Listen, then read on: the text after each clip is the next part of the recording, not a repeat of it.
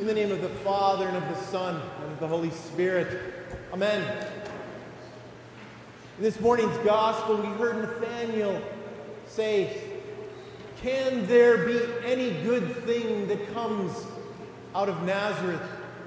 And Philip said to him, Come and see. Today, this first Sunday of Great Lent, we're gathered together after this first full week, a week of intensity, a week of fervent prayer, in some ways, a week of darkness, as we faced our own sins, our own fallenness, our own failures. The services of the church this week were so intense. And then today we come on this beautiful Sunday with the sun shining through. And illuminating this wonderful feast, this feast of the triumph of orthodoxy. And then we heard in this gospel something that's so important. Come and see. Lent is this time of preparation, a school of repentance, as it's called, where we devote time to right the wrongs, where we try to restore the beauty of our own icon, the image and likeness of God within ourselves. In fact, that is our celebration today as we celebrate that restoration of the icons hundreds and hundreds of years ago, but we also celebrate the restoration of our icons, that which is placed in our hearts. But it's a time of challenge also. As we grow, grow closer to God, the evil one throws up barriers and difficulties. But the Lord says, Come and see. Come and see. And I think we heard in that gospel, what we're coming to see is nothing less than the kingdom itself. And that's what I believe the triumph of orthodoxy really is. It's that the kingdom is here, now, and is revealed to us by the iconography we have in our churches and our homes, and the iconography that is embedded in our hearts, made as we are all made in that image and likeness of God. The reality is, I think in that gospel from Matthew, seek first the kingdom of God and all his righteousness, and all things shall be added to you. I think that's one of the truths that we hold dear and need to remember that it's the seeking of the kingdom that is most important. Lent is a time to restore ourselves, to correct our lives. That's off course. The poet Mary Oliver wrote, The dream of my life is to lie down by a slow river and stare at the light in the trees, to learn something by being nothing. In other words, her prayer really was to lay aside all earthly cares. And that means that we're open to quietness and peace, the simple miracle of life itself, and therefore awareness to God who shines in them and through them to be clearly sighted, conscious, awake, aware, unencumbered, and free. Come and see nothing less than the truth. When we say lay aside all earthly cares, it's more than just a song. It's more than just a line out of the liturgy.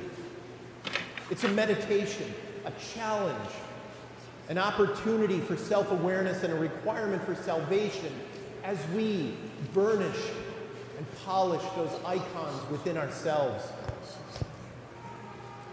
Metropolitan Kallistos Ware's definition of faith is faith is not the supposition that might something be true, but the assurance that someone is there. Come and see. Come and see. Faith is not, faith is in God, not in things.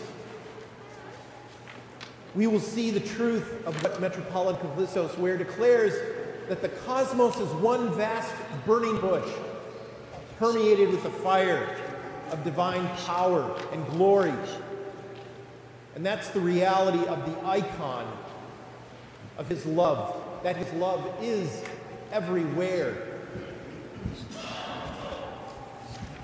St. Paul's epistle to the Romans, the love of God has been poured out in our hearts by the Holy Spirit who, has, who was given to us.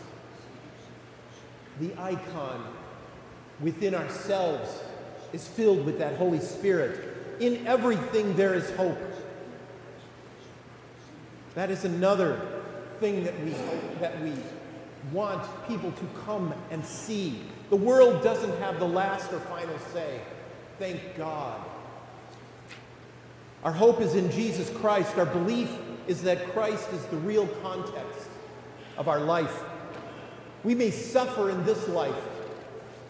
We certainly will suffer in this life. Yet in faith, we are never separated from Christ.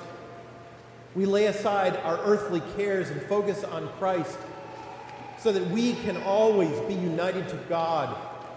He is the way, the truth, and the light.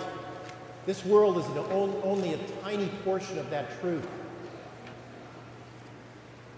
It is this bigger perspective, the eternity of the kingdom, that gives us hope. Always seek first the kingdom and you will be receiving, you will receive everything hope, faith, and we pray ultimately salvation. Our true home and citizenship is not in this world, but in eternity with the Lord in heaven. We are simply passing through this brief life. We can expect troubles and difficulties. We do, and we see it now, all around us feels more intense than ever before. But when we come and see that heaven is our destination, really, those troubles fall away. They have less meaning. They're not less painful. But we understand that they're not permanent. The question by Nathanael to Philip was Can any good thing come out of Nazareth? There is, of course, the geographical context to that question, but the spiritual meaning of that text is that Nathanael's, Nathanael asks, Can any good thing come out of my Nazareth? Out of my heart?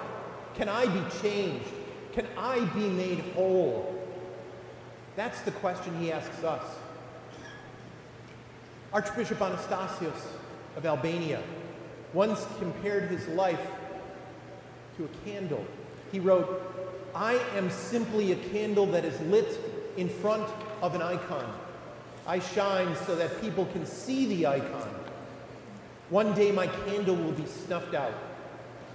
When my candle goes out, someone else will have to come and let their light shine before the icon of Christ.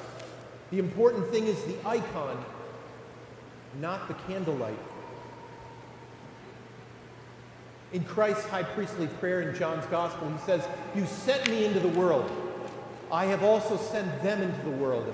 As God the Father sent his Son Jesus to offer a concrete witness of love in this dark and evil world, as God the Father sent his Son to lovingly serve the world and even sacrifice himself for the world, in like manner, Christ now sends us just as Jesus was a light shining in the darkness, so now we, his followers, are called to shine before his icon of truth, of love, to be that candle, to point the way so others, so others can come and see.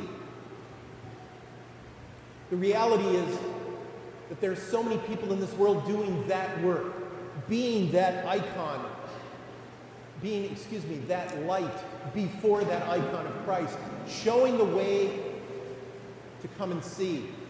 The Orthodox Christian Mission Center, as the designated mission agency for the Assembly of Bishops and all churches here in America, our missionaries are doing that exact thing.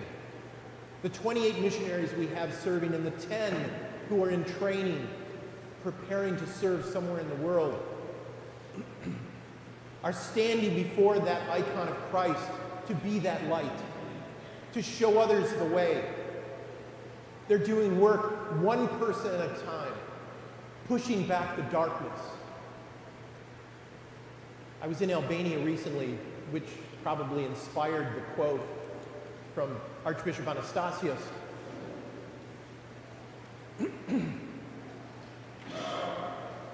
and there was a woman in a class. And here is a church that has been in place for 29 years. After the 50 or 60 years of communist darkness, the church in Albania has been reborn, and people are being reborn into that church. And there's so many wonderful things that that church has in place. But there's one thing that they are so needful of, and that's the individual love. One person at a time, sharing that good news of the resurrected Christ. This woman in this class looked at us and said in Albanian, and then had to be translated Don't forget us. And that, and that plea resonated with all of us who were there visiting that day. Here, this church, we were standing and we were in this beautiful cathedral in Tirana. Absolutely stunningly beautiful. The facilities were wonderful. All the infrastructure was in place for success. But the church still needed people to love each other. And I think that is so many ways where we find ourselves where we find that we are living in this darkness, and the darkness is closing on us. But I'm here to tell you today that the darkness will not win. That the light that we all bring into this world through our own icons, icons illuminated by the Holy Spirit, will push back the darkness. We are the lights. Our missionaries are the lights working across the globe. And OCMC is an agency working even beyond those countries that our missionaries are working in with the churches that have been planted, providing support and grants, providing theological education, providing support for mission priests. We are the lights. We all are the lights. Jesus prays that we will not be taken out of the world with its challenges, but that we will be protected from the influences of evil. That laying aside all earthly cares is about laying aside all those influences and distractions that keep us away from God and His church. Christ prays that we will not be deceived, but that we will be sanctified by his divine truth, that the kingdom is here and revealed to us through the icons and through our community of faith and love, and that we might keep that focus. Our Lord prays that we will go into the world shining forth his divine love, and that we are those lights shining before the icon of Christ, before that transforming love that he provides and I invite you, like our missionaries, to come and see, and in the process, change the world through his love. In the name of the Father, and of the Son, and of the Holy Spirit. Amen.